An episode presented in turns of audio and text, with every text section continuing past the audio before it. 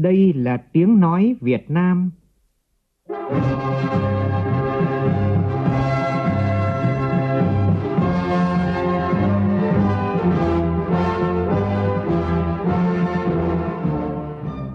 là tiếng nói Việt Nam,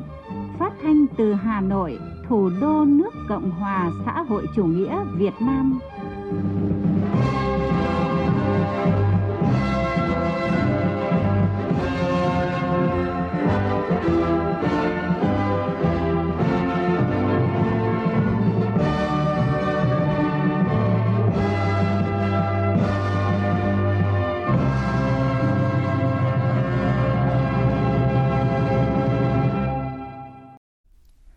Kính chào quý vị và các bạn. Mời quý vị và các bạn nghe chương trình Thời sự sáng của Đài Tiếng Nói Việt Nam. Hôm nay thứ Bảy ngày 5 tháng 3 năm 2022, tức ngày 2 tháng 2 năm nhâm dần. Chương trình có những nội dung đáng chú ý sau đây.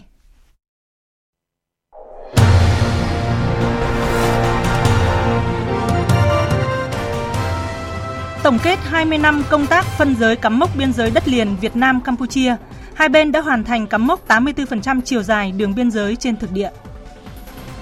Trung ương Đoàn Thanh niên Cộng sản Hồ Chí Minh công bố 10 gương mặt trẻ Việt Nam tiêu biểu năm 2021. Từ hôm nay diễn ra lễ hội áo dài thành phố Hồ Chí Minh với chủ đề Tôi yêu áo dài Việt Nam và lễ hội Hoa Lê tại Lào Cai mang đậm bản sắc dân tộc Mông. Cục Hàng không Việt Nam hỗ trợ tích cực cho Vietnam Airlines thực hiện chuyến bay đầu tiên đưa công dân bị ảnh hưởng bởi chiến sự tại Ukraine về nước. Phóng viên Đài Tiếng Nói Việt Nam đưa tin trực tiếp từ thủ đô Bucharest của Romania về công tác bảo hộ công dân Việt Nam. NATO khước từ thiết lập vùng cấm bay theo lời kêu gọi của Ukraine. Gần 300 người thương vong trong vụ đánh bom liều chết tối qua tại một nhà thờ Hồi giáo dòng Shia của Pakistan. Tại Mali cũng xảy ra khủng bố tấn công căn cứ quân đội gây thương vong lớn.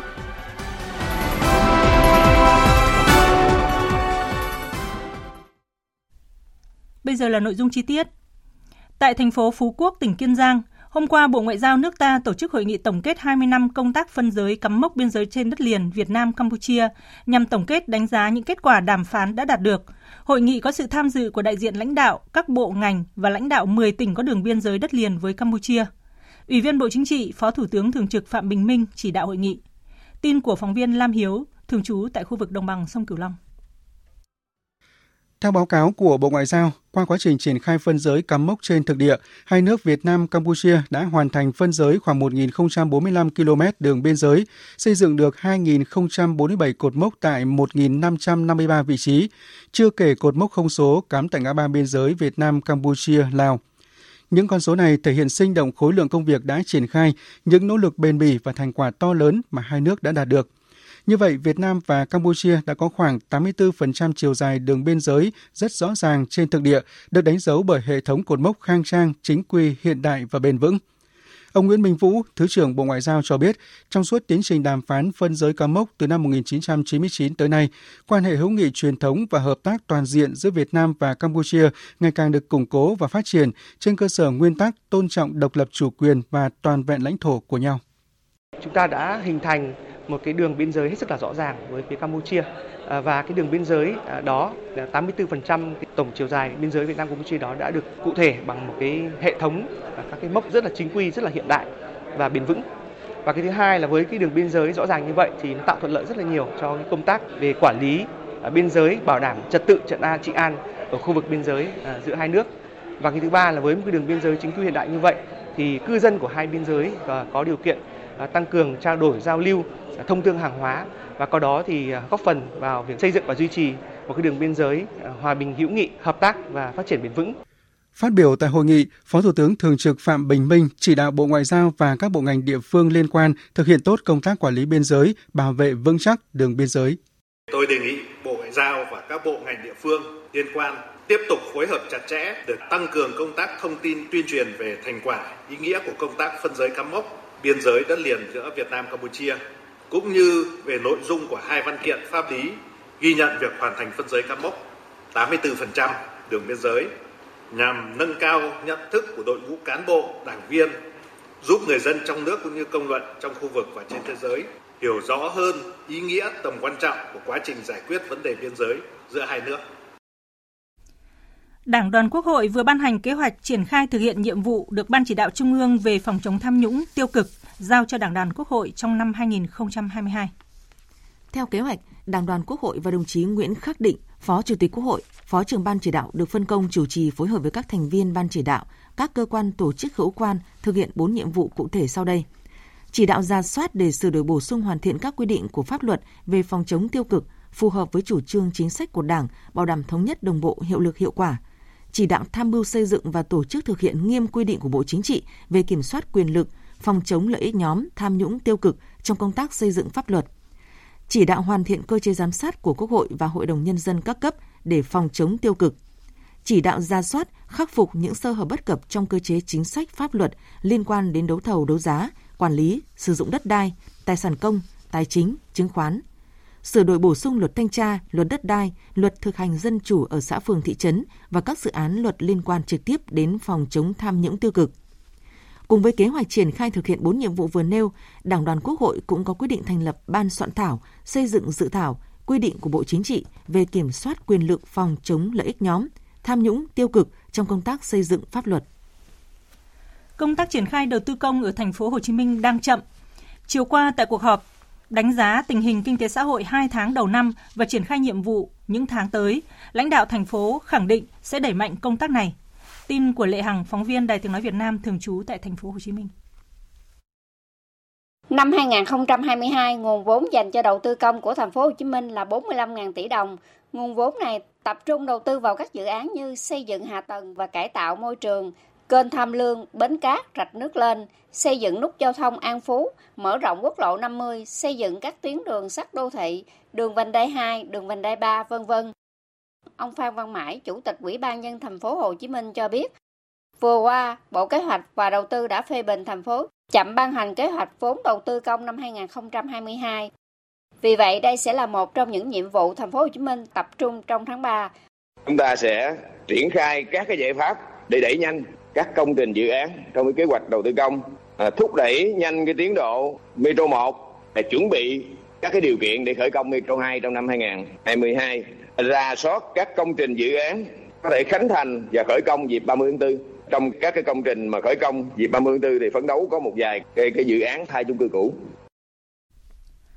Dự án điện gió cấp điện cho huyện đảo Bạch Long Vĩ, thành phố Hải Phòng đã hoàn thành lắp đặt và hôm nay sẽ được Tổng công ty Điện lực miền Bắc, Tập đoàn Điện lực Việt Nam nghiệm thu bàn giao cho huyện đảo. Dự án gồm các hạng mục xây mới một tua bin gió công suất 1 MW, một công trình điện mặt trời công suất 0,5 MW và công trình điện diesel tổng công suất 2,5 MW. Mục tiêu của dự án là cung cấp điện ổn định, liên tục và không hạn chế, đáp ứng nhu cầu của các hộ dân, doanh nghiệp và các đơn vị trên đảo Bạch Long Vĩ.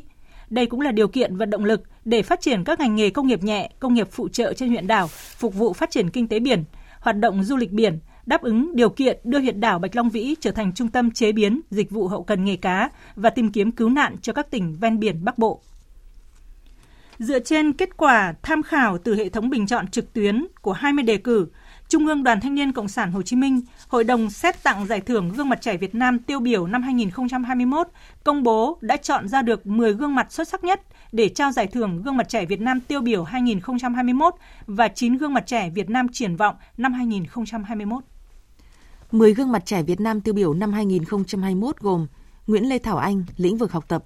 Tiến sĩ Nguyễn Trọng Hiếu, lĩnh vực nghiên cứu khoa học, Lưu Đức Phong, Hồ Xuân Vinh, lĩnh vực lao động sản xuất, Vũ Gia Luyện, lĩnh vực kinh doanh khởi nghiệp, Thượng úy Nguyễn Tiến Duy, lĩnh vực quốc phòng, Đại úy Lê Xuân Nam, lĩnh vực an ninh trật tự,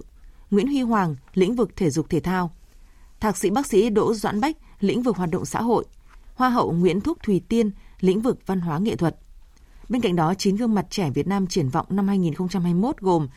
Đồng Ngọc Hà, lĩnh vực học tập, Tiến sĩ Đào Việt Hằng, Tiến sĩ Trương Thanh Tùng, lĩnh vực nghiên cứu khoa học, Nguyễn Thành Trung, lĩnh vực kinh doanh khởi nghiệp, Trung úy Lương Văn Lợi, lĩnh vực quốc phòng, Đại úy Vũ Ngọc Quỳnh, lĩnh vực an ninh trật tự, Hồ Văn Ý, lĩnh vực thể dục thể thao, Nguyễn Thị Ngọc Hà và Nguyễn Nguyên Lê, lĩnh vực văn hóa nghệ thuật. Lễ tuyên dương gương mặt trẻ Việt Nam tiêu biểu năm 2021 dự kiến được tổ chức tại Hà Nội vào ngày 26 tháng 3 tới đây, đúng ngày thành lập Đoàn Thanh niên Cộng sản Hồ Chí Minh. Ông Lê Mỹ Phong, Phó Cục trưởng phụ trách Cục Quản lý Chất lượng Bộ Giáo dục và Đào tạo vừa cho biết, do diễn biến phức tạp của dịch COVID-19 nên thời gian kết thúc năm học 2021-2022 đối với lớp 12 có thể kéo dài đến hết tháng 6 năm nay ở một số địa phương. Vì vậy, Bộ Giáo dục và Đào tạo dự kiến tổ chức kỳ thi tốt nghiệp trung học phổ thông vào tháng 7 tới đây tăng cường trao đổi, thống nhất các tiêu chuẩn phòng chống dịch COVID-19 với các cơ quan chức năng của các nước để đảm bảo quy trình thông quan hàng hóa tại cửa khẩu nhanh chóng và thuận lợi. Đây là một trong những giải pháp được đưa ra tại tọa đàm trực tuyến để nông sản không ùn tắc ở cửa khẩu. Đâu là giải pháp căn cơ do Cổng Thông tin Điện tử Chính phủ tổ chức vào chiều qua. Phản ánh của phóng viên Phương Thoa.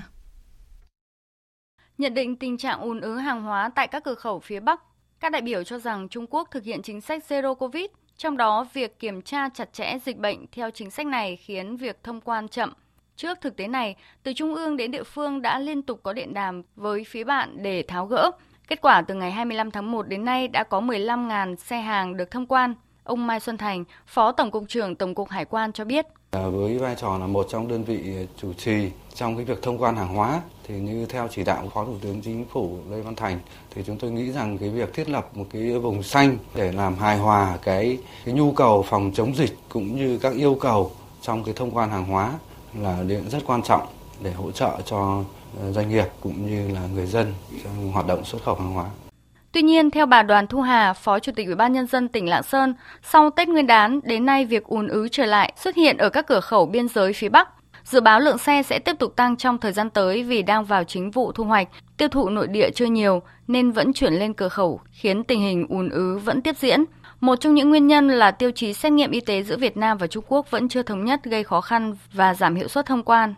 Thì chúng tôi cũng rất là kính mong uh, Bộ ờ, Công Thương, Bộ Nông nghiệp, rồi các cơ quan trung ương và các địa phương chúng ta cùng ờ, thúc đẩy cái các kênh tiêu thụ nội địa đặc biệt trong cái thời điểm hiện nay ạ và cái uh, chế biến cũng như là uh, kiến nghị mở khôi phục lại một số hoạt động đi cửa khẩu và xuất khẩu nông sản để giảm tải cho cái áp lực xuất khẩu nông sản ở các cửa khẩu Lạng Sơn hiện nay để tránh thiệt hại về kinh tế cho người dân và doanh nghiệp. Đến nay có 13 trên 78 cửa khẩu trên cả nước hoạt động. Tuy nhiên, từ ngày 26 tháng 2 đến nay, hàng nông sản chỉ xuất khẩu qua cửa khẩu Lạng Sơn, các cửa khẩu ở địa phương khác đã tạm dừng Bộ trưởng Bộ Nông nghiệp và Phát triển Nông thôn Lê Minh Hoan cho biết, với trách nhiệm quản lý nhà nước, ngành nông sản, trong tuần tới Bộ sẽ cùng Bộ Công Thương và Hiệp hội ngành hàng rau củ quả sẽ thảo luận và đưa ra giải pháp hạn chế tình trạng ùn ứ nông sản, đặc biệt là giải pháp chuyển từ xuất khẩu tiểu ngạch sang chính ngạch theo yêu cầu của Thủ tướng. Từ hôm nay đến ngày 15 tháng 4 tới đây, lễ hội áo dài thành phố Hồ Chí Minh lần thứ 8 năm 2022 với chủ đề Tôi yêu áo dài Việt Nam do Sở Du lịch thành phố Hồ Chí Minh, Hội Liên hiệp Phụ nữ thành phố Hồ Chí Minh và các sở ban ngành đoàn thể phối hợp tổ chức sẽ diễn ra. Tin của Minh Thắm, phóng viên thường trú tại thành phố Hồ Chí Minh. Lễ hội áo dài thành phố Hồ Chí Minh lần thứ 8 với chủ đề Tôi yêu áo dài Việt Nam sẽ chính thức khai mạc vào tối ngày 5 tháng 3. Sau đó, sáng ngày 6 tháng 3, Chương trình diễu hành cùng áo dài với chủ đề Khát vọng hòa bình sẽ diễn ra tại phố đi bộ Nguyễn Huệ và nhiều điểm du lịch trên địa bàn thành phố với sự tham gia của hơn 2.000 người.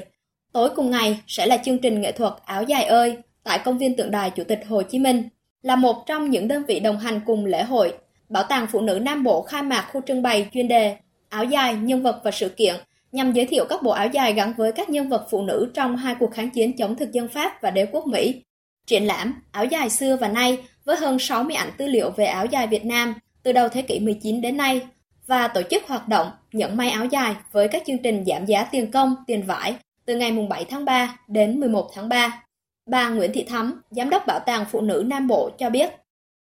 À, đây là những hình ảnh tư liệu mà quá trình bảo tàng chúng tôi đã sưu tầm trong 35 năm nay.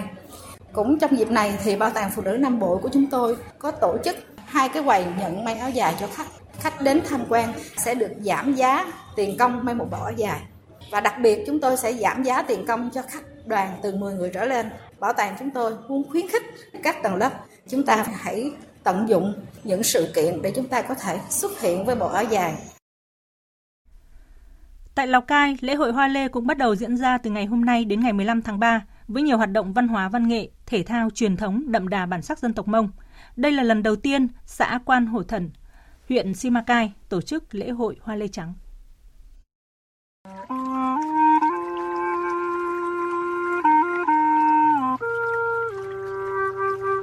Thời điểm này, những cây lê ở huyện Simacai đã bung hoa nở trắng xóa.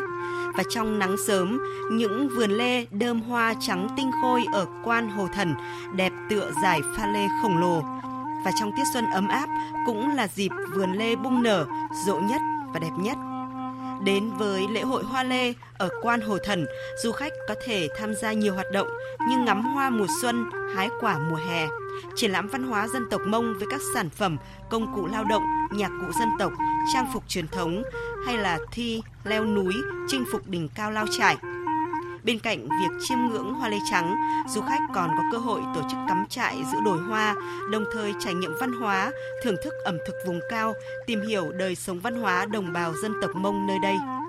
Quan Hồ Thần là vùng cây ăn quả ôn đới có quy mô hơn 300 hecta. Cây lê, cây mận đã mang lại nguồn thu nhập ổn định cho người nông dân, đồng thời thu hút khách du lịch đến với vùng cao Simacai. Thời sự VOV, nhanh, tin cậy, hấp dẫn.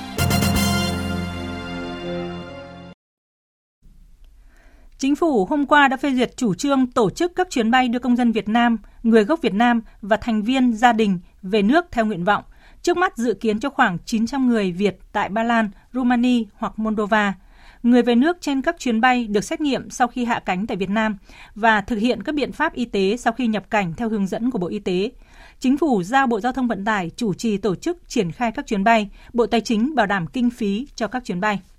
Và trong diễn biến mới nhất, Cục Hàng không Việt Nam xác nhận đang hỗ trợ tích cực cho Vietnam Airlines xin phép bay chuyến đầu tiên đưa công dân ở Bucharest, Romania về nước. Và dự kiến sáng mai, Vietnam Airlines sẽ bay từ Hà Nội và trưa ngày 7 tháng 3 sẽ hạ cánh tại sân bay quốc tế Nội Bài. Tuy nhiên, kế hoạch này vẫn còn phụ thuộc vào việc cấp phép bay ở nước ngoài. Thưa quý vị và các bạn, theo thông tin từ Đại sứ quán Việt Nam tại Romania, riêng trong ngày hôm qua, Đại sứ quán Việt Nam và Hội Người Việt đã đón và thu xếp chỗ ăn nghỉ cho khoảng 150 bà con người Việt tới Romania. Phóng viên Hải Đăng đưa tin trực tiếp từ thủ đô Bucharest, Romania về công tác bảo hộ công dân Việt Nam. Xin mời phóng viên Hải Đăng ạ. Thưa quý vị và các bạn, hiện tại tôi đang có mặt tại Bucharest, thủ đô Romania. Theo con số chưa cập nhật đầy đủ của Đại sứ quán Việt Nam tại Romania thì tính đến thời điểm hiện nay đã có hơn 500 người Việt được sơ tán từ Ukraine về Romania. Trong ngày 5 tháng 3, dự kiến cơ quan đại diện Việt Nam và Hội người Việt Nam tại Romania sẽ tiếp tục đón và hỗ trợ cho hơn 200 bà con. Trao đổi phóng viên Đài Tiếng Nói Việt Nam, đại diện Sứ quán Việt Nam tại Romania cho biết con số này sẽ tiếp tục tăng lên do còn nhiều bà con di chuyển bằng nhiều phương thức khác nhau sang đây. Đại sứ quán đang tích cực theo dõi, triển khai các hoạt động phối hợp với các cơ quan chức năng, cộng đồng người Việt để sắp xếp, hỗ trợ chỗ ở tạm thời cho bà con. Theo ông Phạm Duy Hưng, Phó Chủ tịch Hội người Việt Nam tại Romania cho biết, ngay trong tối ngày mùng 4 tháng 3, Hội người Việt Nam đã thu xếp chỗ ăn nghỉ tạm thời cho khoảng 112 người Việt vừa đến Bucharest. Dự kiến trong ngày 5 tháng 3 sẽ có khoảng 200 trường hợp di chuyển từ Moldova sang Romania. Có thể thấy là trong những hoàn cảnh khó khăn hiện nay, cộng đồng người Việt tại Romania nói riêng và các quốc gia lân cận có biên giới giáp Ukraine nói chung đã phát huy mạnh mẽ tinh thần đoàn kết, tương thân tương ái, hỗ trợ lẫn nhau, sát cánh cùng các cơ quan đại diện trong việc thông tin, hướng dẫn, tổ chức sơ tán, lánh nạn, thu xếp chỗ ở và cung cấp các vật dụng thiết yếu tại các địa điểm tạm trú để hỗ trợ bà con người Việt từ Ukraine di tản sang. Xin cảm ơn phóng viên Hải Đăng. Trả lời trước báo giới tại thành phố Lviv, Cố vấn Tổng thống Ukraine Mikhail Podolyak, trưởng đoàn đàm phán trong tiến trình đối thoại với Nga khẳng định lập trường của Nga trong vấn đề Ukraine là cứng rắn, song ông chắc chắn Tổng thống Ukraine sẽ không nhượng bộ bất kỳ điều gì có thể làm bẽ mặt người Ukraine trong chiến tranh giành toàn vẹn lãnh thổ và tự do. Các lập trường của Nga là khắc nghiệt, điều đó có thể hiểu được, vì nếu lập trường của họ mềm, thì họ đã không tấn công Ukraine. Nhưng quan điểm của Tổng tư lệnh và đất nước Ukraine cũng rất khắc nghiệt. Đó là lý do tại sao các cuộc đàm phán sẽ khó khăn. Nhưng chúng tôi sẽ tiếp tục. Tôi xin nhắc lại, Tổng thống Zelensky chắc chắn sẽ không đưa ra bất kỳ nhiệm vụ nào có thể làm bẽ mặt người Ukraine trong cuộc chiến vì toàn vẹn lãnh thổ và tự do. Nhiều kỳ vọng cho rằng vòng đàm phán mới giữa Nga và Ukraine sẽ diễn ra vào tuần tới. Trong một diễn biến khác, Tổng thống Nga Vladimir Putin hôm qua đã kêu gọi các nước láng giềng của Nga không leo thang căng thẳng và hợp tác trở lại bình thường.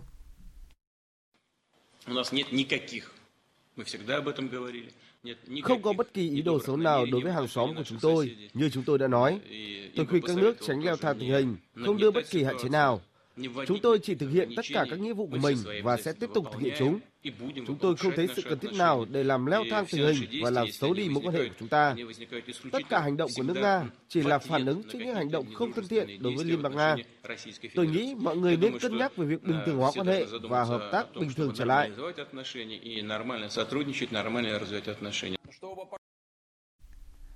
Ngoại trưởng các nước thành viên Tổ chức Hiệp ước Bắc Đại Tây Dương NATO hôm qua cũng đã nhóm họp tại Bruxelles, Bỉ để thảo luận về tình hình Ukraine, từ việc hỗ trợ quân sự cho quốc gia này cho tới việc tăng thêm trừng phạt đối với Nga và sự cần thiết phải đổi mới trong NATO.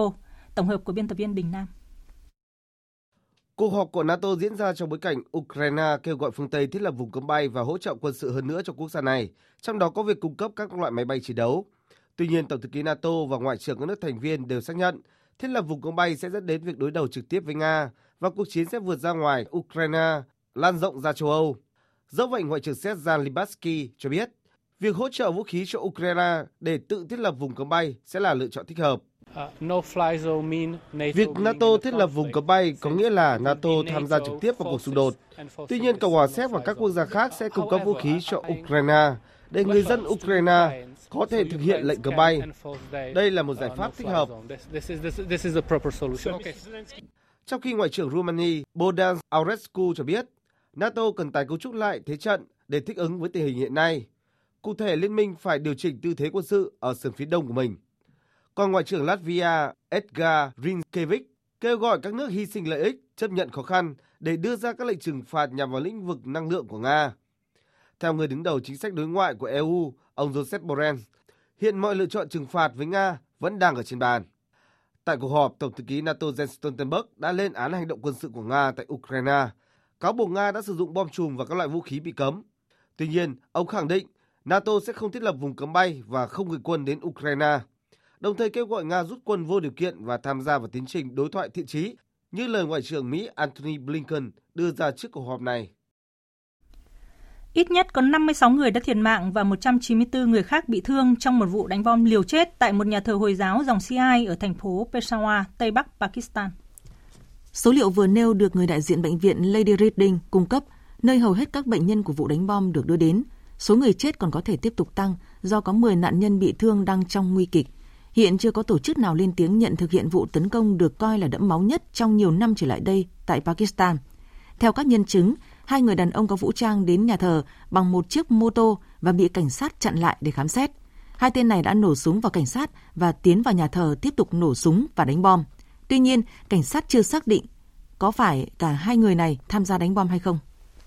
Chính phủ Mali cũng vừa cho biết ít nhất 27 binh sĩ nước này đã thiệt mạng và 33 người khác bị thương khi các tay súng khủng bố tấn công một căn cứ quân sự tại miền trung nước này trong ngày hôm qua.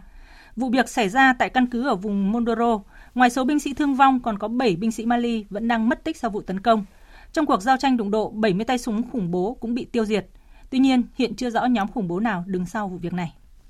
Tiếp theo là tin tức thể thao.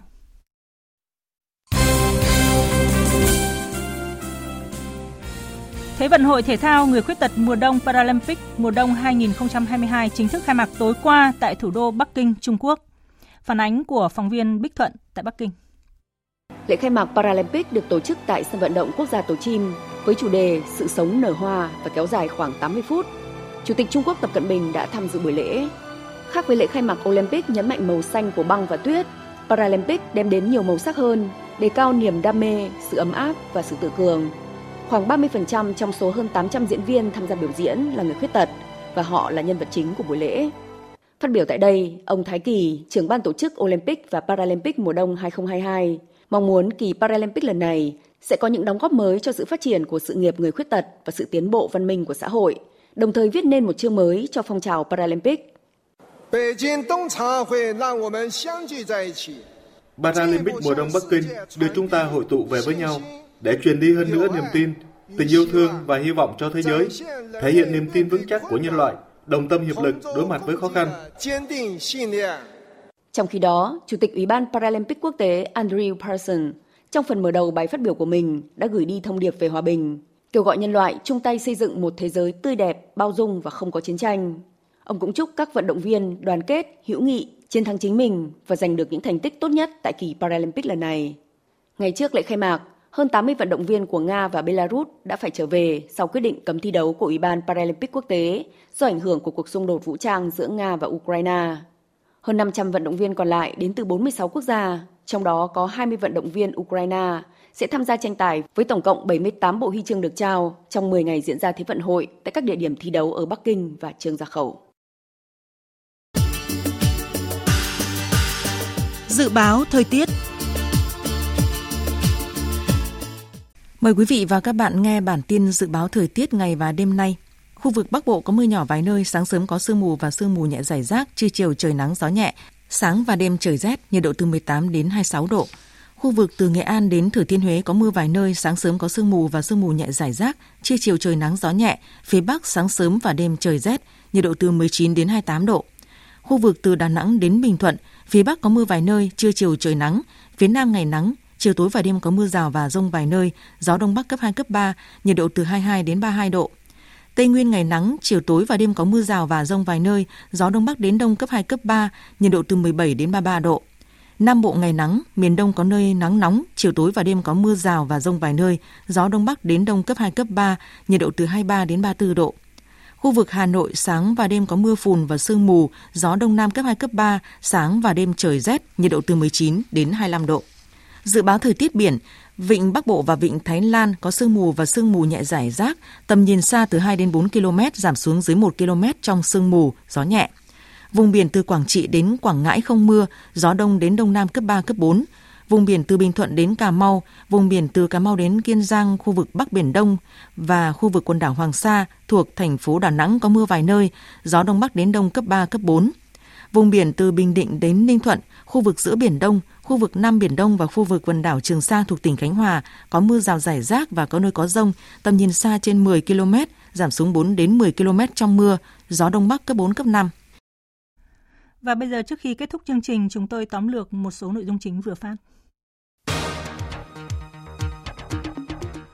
Tổng kết 20 năm công tác phân giới cắm mốc biên giới đất liền Việt Nam Campuchia, hai bên đã hoàn thành cắm mốc 84% chiều dài đường biên giới trên thực địa, góp phần duy trì đường biên giới hòa bình, hữu nghị, hợp tác và phát triển bền vững.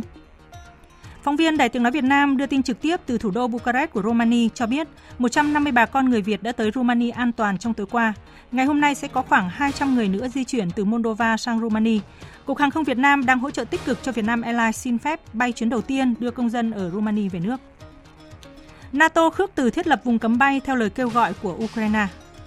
Gần 300 người thương vong trong vụ đánh bom liều chết tối qua tại một nhà thờ Hồi giáo dòng Shiite của Pakistan. Tại Mali cũng xảy ra khủng bố tấn công căn cứ quân đội gây thương vong lớn.